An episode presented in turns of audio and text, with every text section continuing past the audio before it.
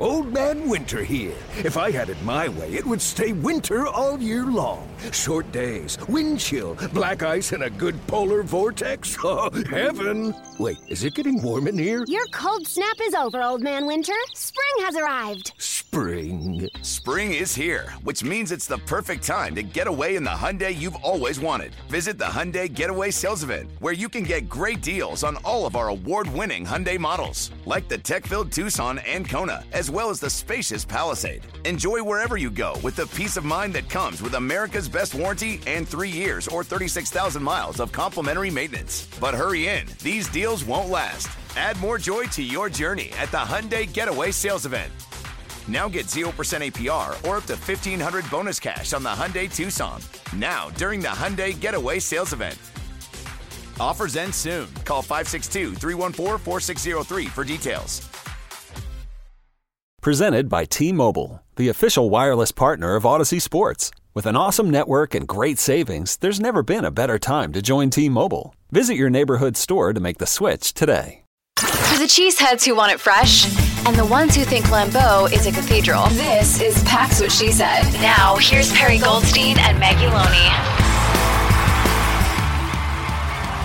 Do you think there's any chance that Tariq Carpenter makes the roster as a teamer and gets a look at safety, or do you think this was like their one shot to keep him and they said, hey, the safety room's kind of filled up. We want to try you at linebacker, and it is what it is if you're unhappy? If I had that if, same question, by the way. If you moved anyone off of safety in one of the ugliest safety rooms in the NFL, you don't think he can be Fair. a safety. So, like the fact that they moved Innis Gaines from safety to corner and Tariq Carpenter from safety to linebacker, tells me pretty much all I need to know of like they didn't have a vision for those guys at safeties because if so, you just give them every opportunity to stay at safety and see like we're willing to try anything at this point. Like and and if Carpenter hasn't gotten back there, and I, I think the thing that's um, disappointing with maybe Carpenter too is like he should be a he should be a linebacker. He should be a hybrid safety linebacker playing inside the box. Like that that's where he should be. You know, similar to what they did with Raven Greene, but I think Carpenter could even be better at it because he's more physical. But it just it hasn't stuck, and and maybe part of that is the want to. But I don't know. It's it's that that's one that I, I've been struggling with of like, you know, Gutey keeps his his rookies on their first contract uh, on, on their first year. Like he keeps them their first year. That second year comes along.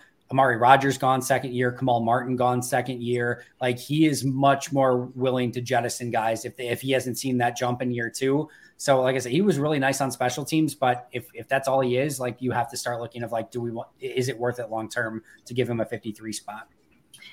I always feel like when they move you from your original position, and if you don't excel, that's like you're on your way out. It just feels like the next step towards the door. So I hope he can put it together because that would be great and we love a good player. But like I I see the argument for teams, but you said it, Andy, like how much does that weigh in when you only have like a finite amount of spots?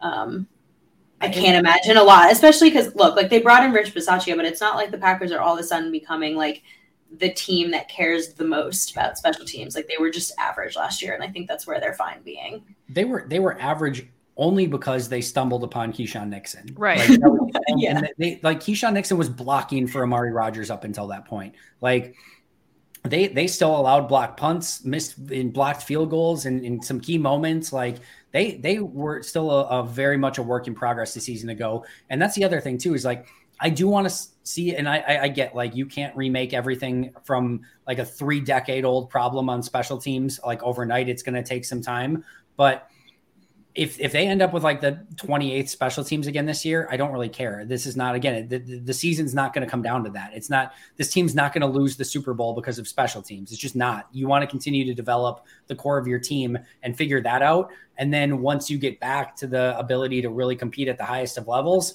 that's when you need to start you know, really putting the guys on the roster that can play core special teams and give you that puncher's chance to win. They they figured that out too late. Like when it was when it's the year they're losing in the divisional round to the 49ers, which we don't want to talk about, but you've got Vernon Scott redshirting that entire season on the roster to keep him around, who didn't end up playing a single snap on defense or special teams that entire year, took up a 53 man roster spot all year, only to get cut in training camp the next year You know, so you you redshirted where that could have been anyone of a core special teamer to actually help that team that lost a divisional round game because of special teams. Like that that's the sort of timeline stuff that it may not seem like it matters all that much, but it matters a freaking ton. Yeah. That is something I'm I'm really curious about. And I know like the leashes are different lengths here. That's you know the caveat to this, but people talk all the time about like Joe Barry and you know the the improvement that you need to see from his units and this is, you know, the number of Pro Bowl, All Pro caliber talent first round picks. He should have more production.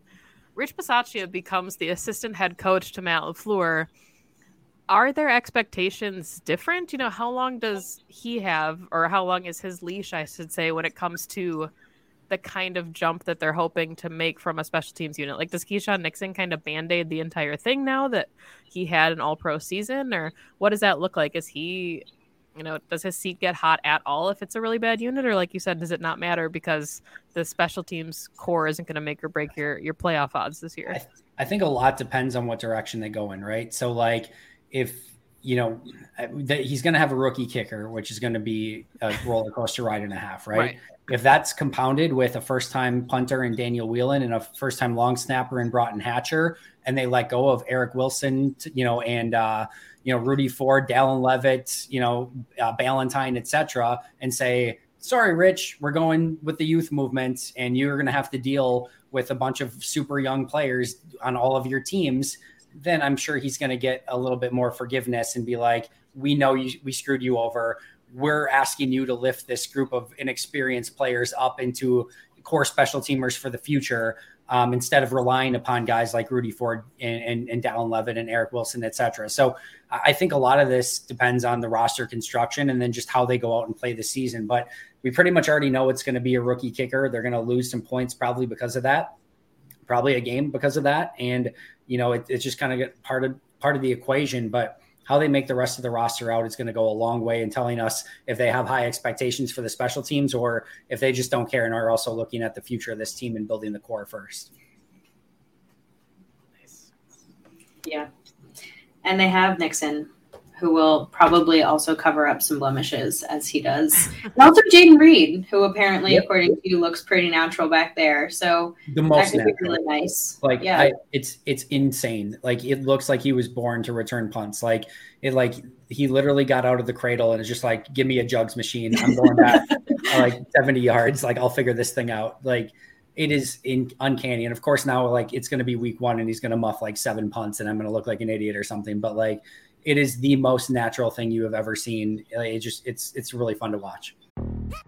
Yo, Trey. Kevin, what's up, man? You know, I've been thinking, what would have happened if the NBA never vetoes the Chris Paul trade to the Lakers and we get CP3 in the same backcourt as Kobe in LA? Well, you get a very happy Jack Nicholson for sure. And the Lakers probably win a bunch more championships. CP3 finally gets a ring or two or three, and the Kardashian empire is forever altered. What did you just say? Hey, everybody, I'm Trey Wingo. And I'm Kevin Frazier, and we're teaming up on a new weekly sports podcast from Wondery, Alternate Routes. As former Sports Center anchors and current sports obsessives, we're consumed by all the what if questions that make being a sports fan so excruciatingly fun. If you're like us, then you also live and die on the fallout from every drop pass or play call. Each week on Alternate Routes, we'll take a flashpoint in sports, break down what actually happened, then explore every alternate scenario and the ripple effects it would have caused. Follow Alternate Routes on the Wondery app or wherever you get your podcasts. You can listen early and ad free right now by joining Wondery Plus.